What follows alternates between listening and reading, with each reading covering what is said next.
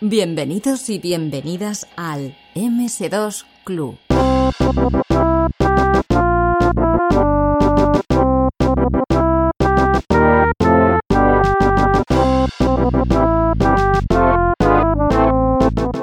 Bueno, pues normalmente traemos aquí a desarrolladores de, pues que tuvieron eh, sus momentos de desarrollo en juegos de MS2 hace bastante tiempo, aunque algunos de ellos pues siguen desarrollando juegos actuales.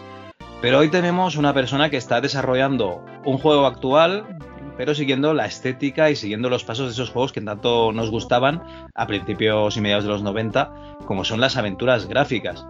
La verdad es que es un desarrollo que, he ido viendo durante mucho tiempo en Twitter y lo tenía un poquito así olvidado hasta que han puesto que, ya están en Kickstarter, o sea que este proyecto ya se puede apoyar, ya, ya está eh, a puntito de salir, si no ha salido ya, yo creo que ya habrá salido adelante, o sea que realmente esto es para que lo conozcáis y, oye, que os apuntéis a, la iniciativa si os mola, que son las aventuras del halcón negro, y tengo conmigo a Víctor Parejo, el fundador o un, socio fundador del el estudio Croqueta Asesina Studios. ¿Es así, Víctor?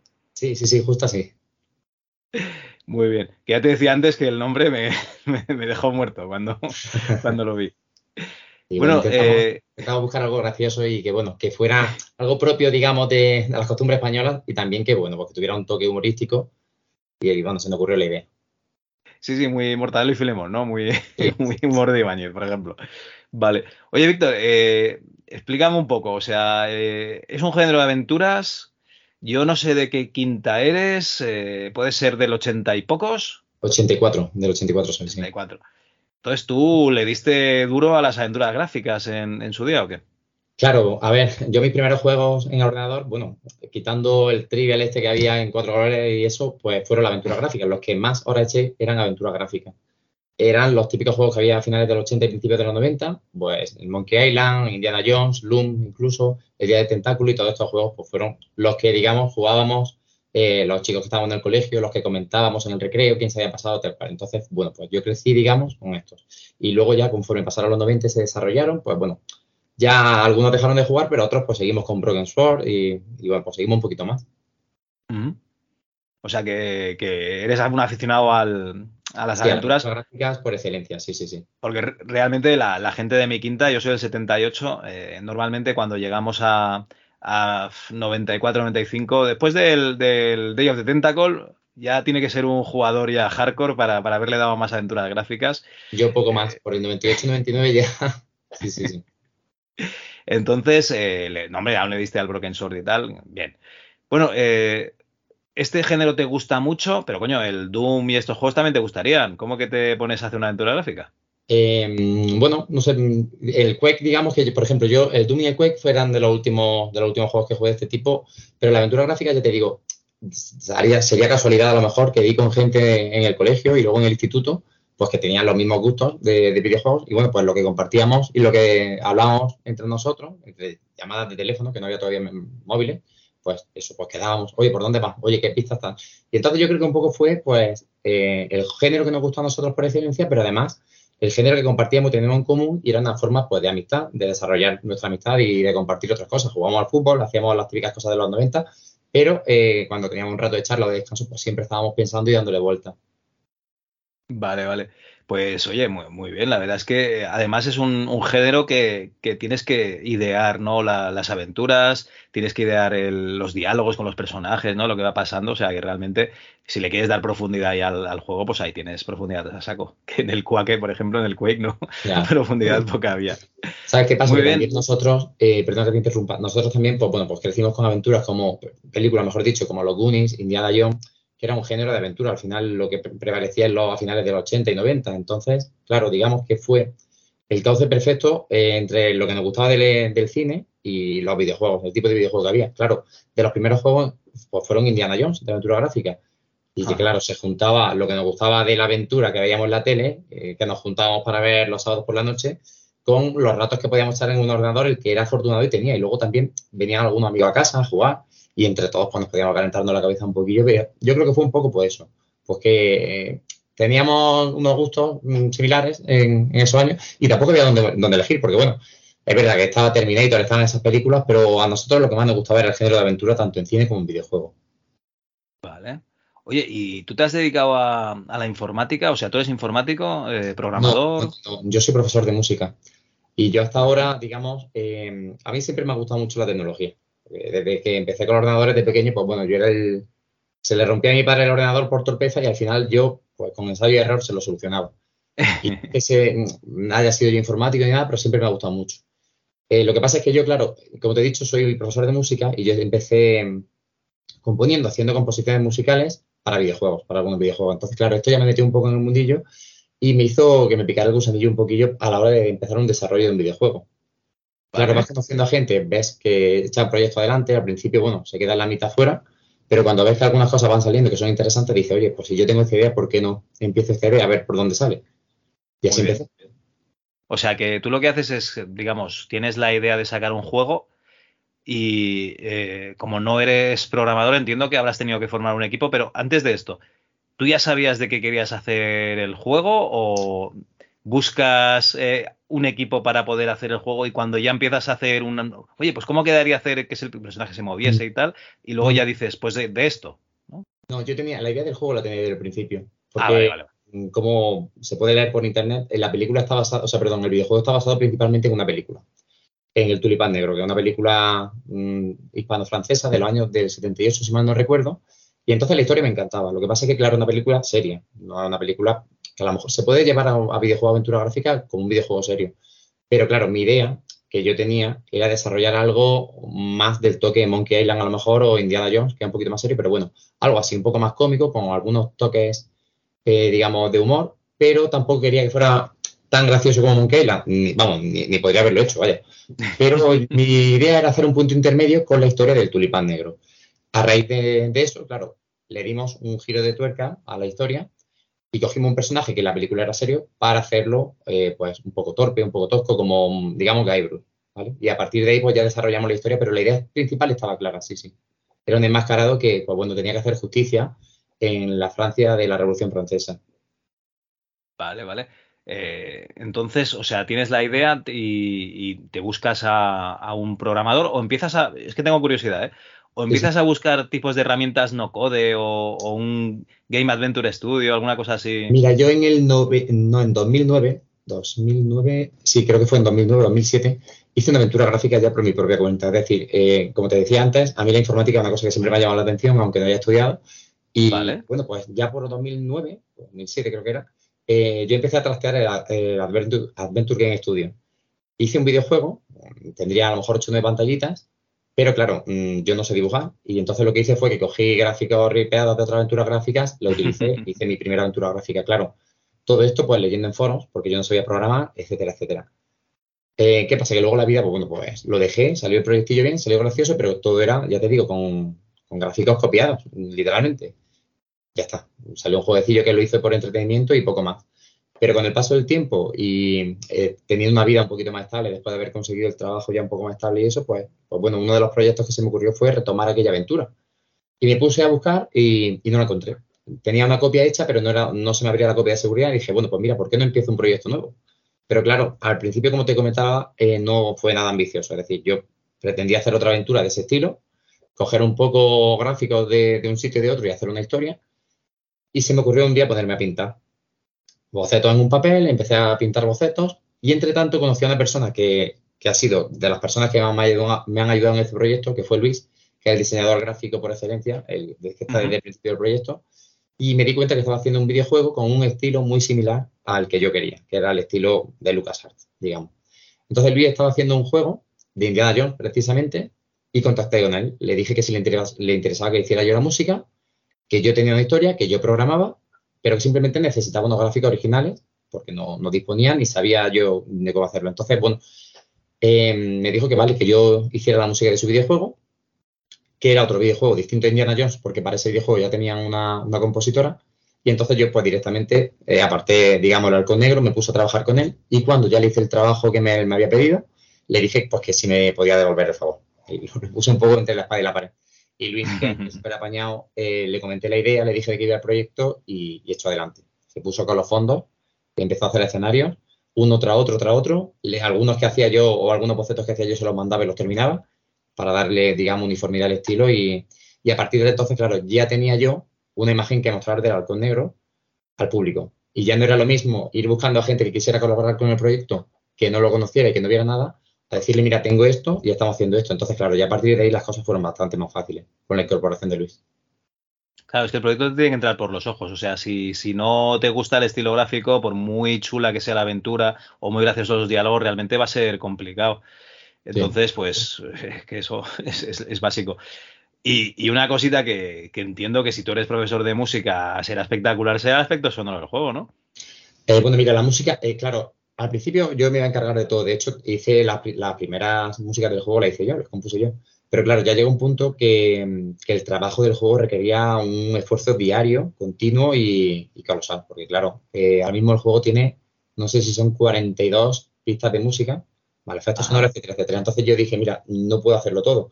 Aunque yo la música la puedo revisar y supervisar y decir exactamente cómo la quiero, no me puedo dedicar a ello porque yo estoy con la programación, ya me metí también a hacer la parte de las animaciones, que luego ya conseguí un animador y gracias a él pues salió el proyecto mejor también.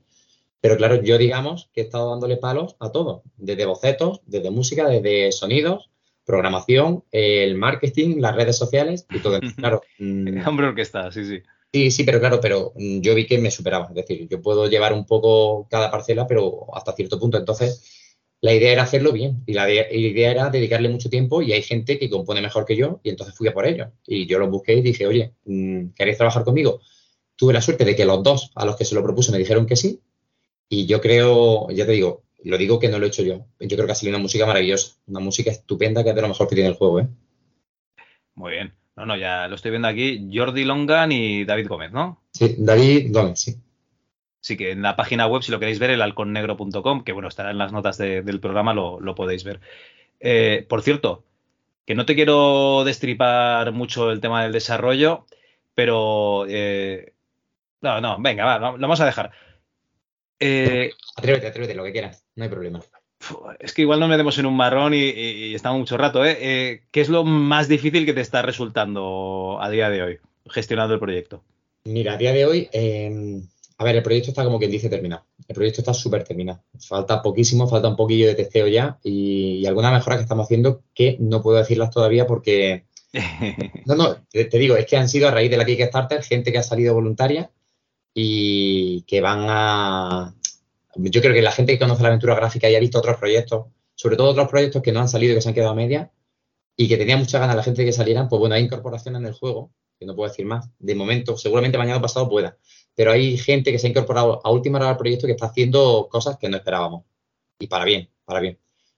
Entonces, bueno, mm, lo más complicado ahora mismo del juego o del desarrollo, digamos, para mí es, pues, el tener que llevarlo todo. Ya te digo, el juego contaba con 25 escenarios y van a ser más al final. Eh, están saliendo muchos voluntarios que quieren hacer el doblaje. Y entonces, claro, estoy supervisando un poco eso, porque aunque es uno de los objetivos de la campaña Kickstarter, pues bueno, si puedo ir adelantando, incluso si salen voluntarios que lo quieren hacer pues de manera voluntaria, pues claro, pero ya tienes que ir gestionando cosas. Traductores, han salido muchos traductores, pero claro, pretendemos hacer algo profesional nosotros.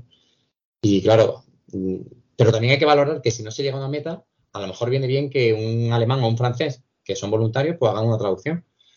Entonces, bueno, hay que gestionar muchísimas cosas ahora mismo. Las redes sociales hay que contestar a muchísima gente. Cada día recibo por privado, pues te digo 15 o 20 mensajes de gente preguntando cosas, aunque sean cosas que ya hemos publicado y cosas así, pero bueno, claro, hay que contestarle a todo y, publicar contenido a diario, intentar hacerlo diverso, intentar pues, mover también la campaña por foros y por redes sociales, ya te digo. Es que es mucha carga de trabajo lo que llevo ahora mismo. Mm. Vale, vale, vale. Vale, pues oye, eh, no nos vamos a meter más en, el tema de desarrollo, o sea, el Kickstarter está lanzado, ya os podéis apuntar, tenéis el link en las notas del programa. Eh, explícanos un poquito qué se va a encontrar la gente que, compre o que adquiera el, producto, este, este juego. Mm, a ver, mm, eh, haber realizado el juego en el estilo que lo hemos realizado es un, arma de doble filo, yo entiendo. Verás, eh, por un lado las expectativas que tiene la gente son altas, y yo lo entiendo.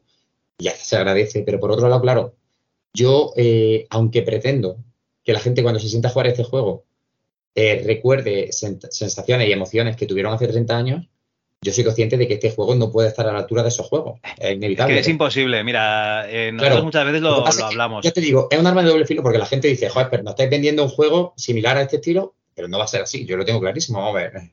es que mm, Monkey Island y, Indiana Jones para mí son el top mm, del top. Entonces, vamos, bajo, mi punto de vista. Lo que pretendemos hacer no es un juego similar ni a la altura de esos juegos. Lo que pretendemos hacer es un juego que cuando alguien se sienta a jugar, evoque esas sensaciones. Es decir, te traigan esos recuerdos a nosotros, a todo el equipo, y hablo por todo el equipo, porque todo el equipo que está al final, ha habido gente que se ha ido del, bueno, que se ha ido. Mm, digamos que ha sido selección natural, porque no han dado con el, con el perfil que buscábamos que no había jugado a este tipo de aventuras gráficas por juventud, por ejemplo. Sin embargo, el equipo que hay ahora mismo, todo el equipo ha jugado, ha jugado aventuras que te estoy comentando, las que comentamos. Y todo el equipo ha sentido emoción y recuerdos eh, en el desarrollo. El músico, cuando veía imágenes que le íbamos mandando, pues decía, joder, tío, digo, ¿qué te parece que estoy jugando un juego de estos antiguos? Entonces, claro, nuestra ilusión, digamos, y nuestra idea de todo el desarrollo no es hacer un juego a la altura de estos juegos, imposible. Es por lo menos evocar las sensaciones y las emociones que tuvieron hace 30 años o 40 años los jugadores y pues, que puedan sentir o, sentirse engañados durante un rato pensando que están pues jugando a un juego que salió hace 30 años, que es nuestra idea. Bueno, eso es imposible porque ya no tenemos 30 años menos y, va a ser muy complicado. Hay muy bueno que decía que lo mejor de, de esta aventura gráfica de hace 30 años no era la aventura gráfica en sí, sino que era el hecho de poder sentarte, tener tiempo, no tener preocupaciones, y digo, es que es cierto, realmente, por mucho que juegue un producto, incluso si hubiera un Monkey Island o no lo hubiera jugado nunca te sientas, es que no va a ser lo mismo. Pero bueno, la idea era hacer algo parecido por lo menos. Sí, sí. No, no, sí, sí nos ha pasado, ¿eh? O sea, con el, con el último Monkey Island jugándolo y te entran mensajes del Telegram y dices, mierda, esto no es lo mismo. Sí, sí, sí. sí. Bueno, entonces nos vamos a encontrar con un juego eh, de corte clásico. Eh, ¿Vamos a poder llevar más de un personaje o en principio vamos a llevar al protagonista único? Eh, mira, son dos personajes principalmente, un chico y una chica. Jean-Pierre se llama el chico y Violet la chica. Ambos personajes hay que utilizarlos bastante, es decir, va a haber una, una alternancia entre ambos. El juego está dividido en tres capítulos y digamos que el capítulo 1 y 2 son exclusivos del personaje principal protagonista masculino y en el capítulo 3 empieza, digamos, con la protagonista femenina. Pero al final, digamos, para terminar el juego, recupera otra vez el control sobre el personaje masculino. Si bien es cierto que mm, después de la campaña Kickstarter ha habido mecenas que han aportado mucho y una de las recompensas que había para ellos era ser jugables, era que se hiciera su personaje pixelado y además fuera jugable. Tenemos una solución para hacer que esto no suponga un problema a cualquier jugador que no sea mecena y, y bueno, ya estaba pensado de antemano porque había un tope de cinco personas para esto. Y tenemos una solución que yo creo que, no va a afectar al desarrollo del juego, ni, la gente que no sea ese personaje va a encontrar, digamos, una parte aburrida en ese aspecto porque va, a ser, no puede velar mucho, pero va a ser poco tiempo, el, tiempo que controle a otros personajes. Vale, o sea, pero esos personajes serán seleccionados, o sea, seleccionables por el resto de, sí, sí, sí, jugadores. Esos personajes en un momento concreto del juego los va a tener que controlar sí o sí. Lo que pasa es que va a ser durante un periodo de tiempo corto y rápido. Y digamos que el camino que van a tomar esos personajes, pues está muy marcado. Es decir, que no, no, no va a haber que te puedas perder con esos personajes o que estés dos horas pensando cómo resolver un, puzzle. Bueno, es para darle un poco de variedad, ¿no? Y darte un respiro de, a lo mejor, del personaje principal. Muy bien. sí, sí, sí. Vale. Pregunta Lucas Osierra. Eh, ¿Se mueren del juego? Sí, se muere. Sí se puede morir. Mm. Uy, ¿hay escenas arcade o, se muere por puzzle? se muere arcade, arcade se muere, sí. Ostras, o sea que hay combates. Tenemos combates aquí de espadas. es que realmente hay, sí hay combate. Hay combate y puede morir combate. Bueno, es una cosa que ya hemos publicado en redes, lo del combate, y, puede morir por combate. Pero también puede morir por otras cosas, ¿eh? No te va a ahogar, como, hay gente que espera en el río, pero, pero hay, sobre todo al principio del juego, hay una, un puzzle que si, resuelve mal, mueres. Lo que pasa es que mm, lo metimos al principio a conciencia, sabiendo que se llevaba muy poco desarrollo en ese, en ese momento del juego y que, bueno, si grabas la partida antes, pues ya está. Y si no, tampoco tienes que, digamos, pegarte una hora eh, haciendo videojuego, mm, jugando para que puedas volver a ese, a ese punto del juego. Ostras, eh, entonces no hay autosave. Entonces, si, mueres, tienes que recuperar. Vale, vale, vale. lo único que hemos intentado, porque claro, había gente también que nos pedía eh, lo del autosave, había gente que lo pedía. Y, claro, siendo fiel al estilo, decidimos que no. También había gente que pedía eh, que hubiera pues el típico sistema de pistas este que está de moda ahora, o marcando los hotspots, o yo qué sé, o, alguna recomendación para resolver un puzzle, y decidimos que no también. Sabemos que hay mucha gente que, se nos va a tirar al cuello con esto, porque claro, la moda ahora y la tendencia es. No, no, yo estoy de acuerdo eh, con que no haya hotspot, que la gente que mueva un poco el ratón, coño.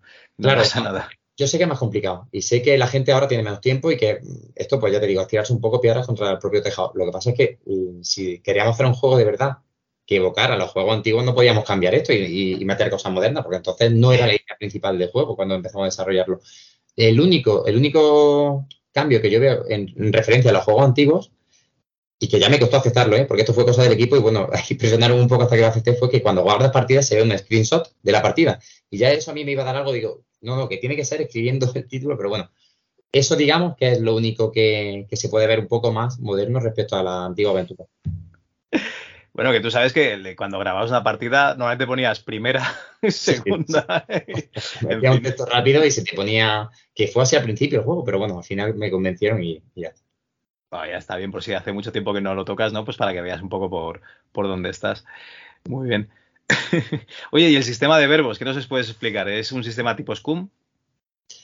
Eh, sí, el típico sistema tipo Scum. Nosotros cuando empezamos el proyecto, eh, como ya te digo, no sabemos programar apenas, yo no sabía programar apenas, pues bueno, sabía hacerlo elemental y lo que, y lo digo sinceramente y, de manera transparente, cogí una plantilla del motor, me puse con eso y claro, luego ya le hemos dado una vuelta de tuerca a la plantilla, hemos cambiado cosas y le hemos ajustado a nuestro gusto, pero el típico sistema de verbos funciona como exactamente igual.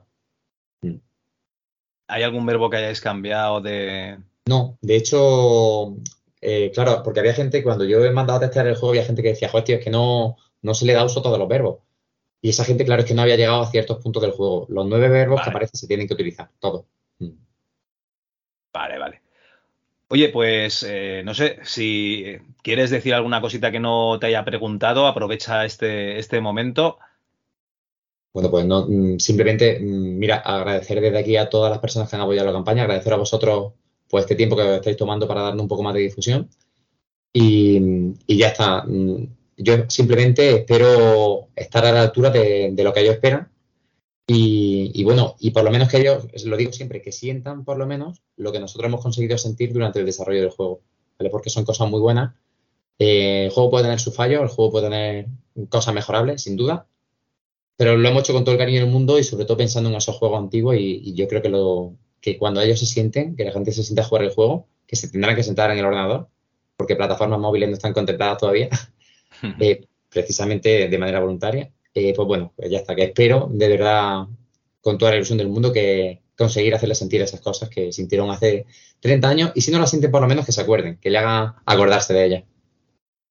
Muy bien. Oye, yo, yo creo que sí que lo, conseguiréis. Además, tenemos aquí la campaña superada, la estoy viendo ahora, ¿no? Sí. Eh, era una campaña de 16.000 euros, va por 17.223. Eh, el siguiente, eh, lo que nos faltaría sería la traducción a alemán y francés, ¿no? O sea, si, si algún alemán o francés nos está oyendo, que lo siento, pero me parece que, mm, tiene, mala pinta. no se sabe todavía, pero el alemán está asegurado ya. Lo que pasa es que, alemán es que lo tenéis que, poner. Eh, varios mecenas han prestado voluntarios, se va a dividir el trabajo entre ellos en caso de que no se consiga el objetivo. Entonces, pues mira, mm, si hay alemanes que escuchan esto, pues que, que, con más fuerza incluso porque lo van a tener en su idioma, lleguemos o no. El que sería ideal sería el, de, digamos, el doblaje de, las voces, eh, que está en 40.000, oye, a ver si, si, llegamos. ¿Hasta qué día tiene la gente tiempo para, para colaborar? Hasta el 27 de diciembre. Que esto era otra de las controversias que tenía la campaña al principio, porque decían que tenían que ser de 30 días las campañas para tener más impulso, etcétera, etcétera. Pero claro, mira, yo mm, de marketing entiendo poco, pero dije, las navidades están cerca, a ver si la gente le irá por, regalar el juego y, intentando aprovechar un poco esos días también. Muy bien. Yo ya sabes que en cualquier juego que regalen un disquete, en alguna de las versiones, a mí me, ya me tienes ganado, con lo cual... Sí, sí, sí, por eso ya te digo que compré 300 disquetes hace, hace tres años cuando empecé el juego, ya, ya tenía, eso lo tenía en mente, yo digo, el disquete va, va fijo. Así que tengo aquí los 300 disquetes preparados. pues nada, oye, eso es ideal. Además que normalmente todavía funcionan, ¿eh? O sea que es una pasada que todavía estos cacharros vayan. Yo tengo un ordenador antiguo, me compré una disquetera para este moderno y, y funciona, funciona, doy fe. Muy bien, oye, pues la parte del Kickstarter la dejaríamos aquí. Muchísimas gracias, Víctor, por haberlos comentado esta iniciativa y os deseamos muchísima suerte de verdad. ¿eh? Muchísimas gracias a vosotros por vuestro tiempo y por vuestra difusión, que siempre se agradece.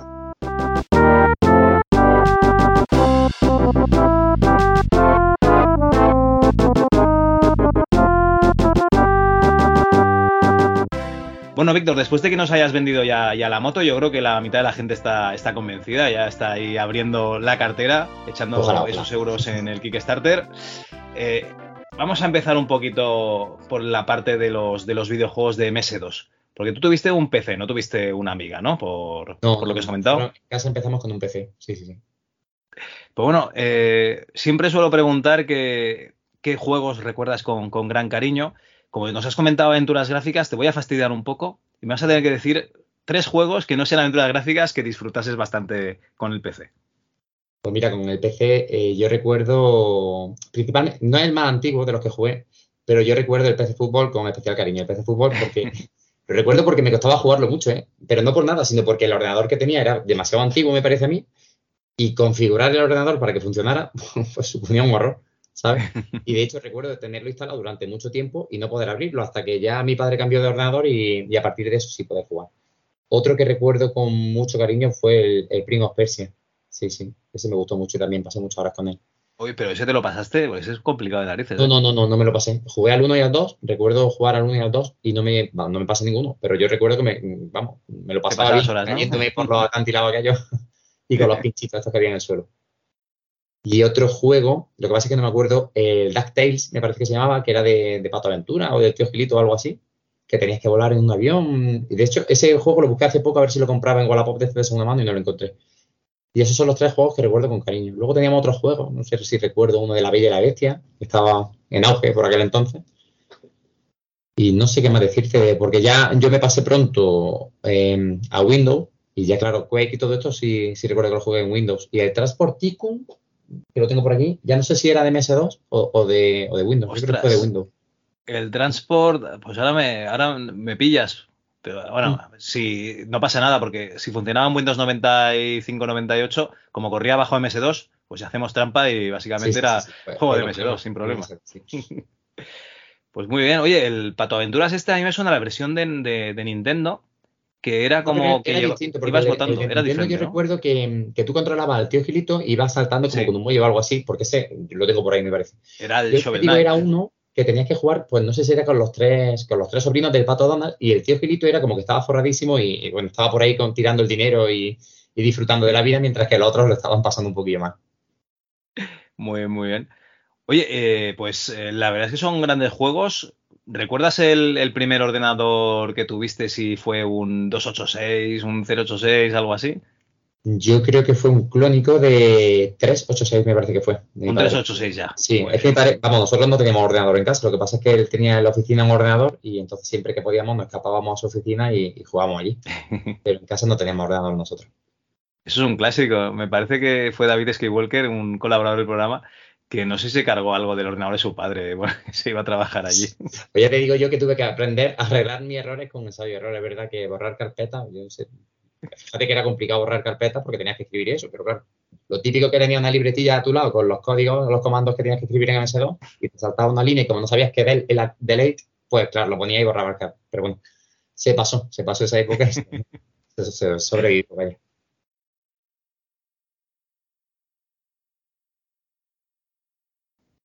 Pues bueno, lo dicho, Víctor, muchísimas gracias y sobre todo muchísima suerte con vuestro proyecto y esperemos que sea el segundo juego, porque el primero ya lo hiciste, eh, hiciste el corto, ahora haces el largometraje y espero que sea el segundo juego de una serie de muchos. Bueno, ya te adelanto que, que ya en la sombra ya hay algún proyecto ya empezado y que, y que bueno, que pinta muy bien la cosa. Simplemente, que bueno, pues estamos esperando que este salga con fuerza, el primer juego salga con fuerza para eh, hablar un poquito más de los otros que vienen ya. Ay, que os ha picado el gusanillo, ay madre. Sí, ¿sabes qué pasa? Que se ha formado el equipo y el equipo funciona bien. Y entonces, mm, viendo todos cómo hemos trabajado en conjunto y que ha salido algo que nos ha gustado mucho a nosotros personalmente, pues bueno, pues ya eh, otras ideas que teníamos ahí un poco en el baúl han ido saliendo y se están desarrollando ya poco a poco. Muy bien, oye, pues fíjate, ¿ves? ¿Has visto? O sea, mm, será el segundo de una larga saga, ya lo verás. Sí, ojalá, ojalá. Pues bueno, muchísimas gracias, Víctor. Muchas gracias a vosotros.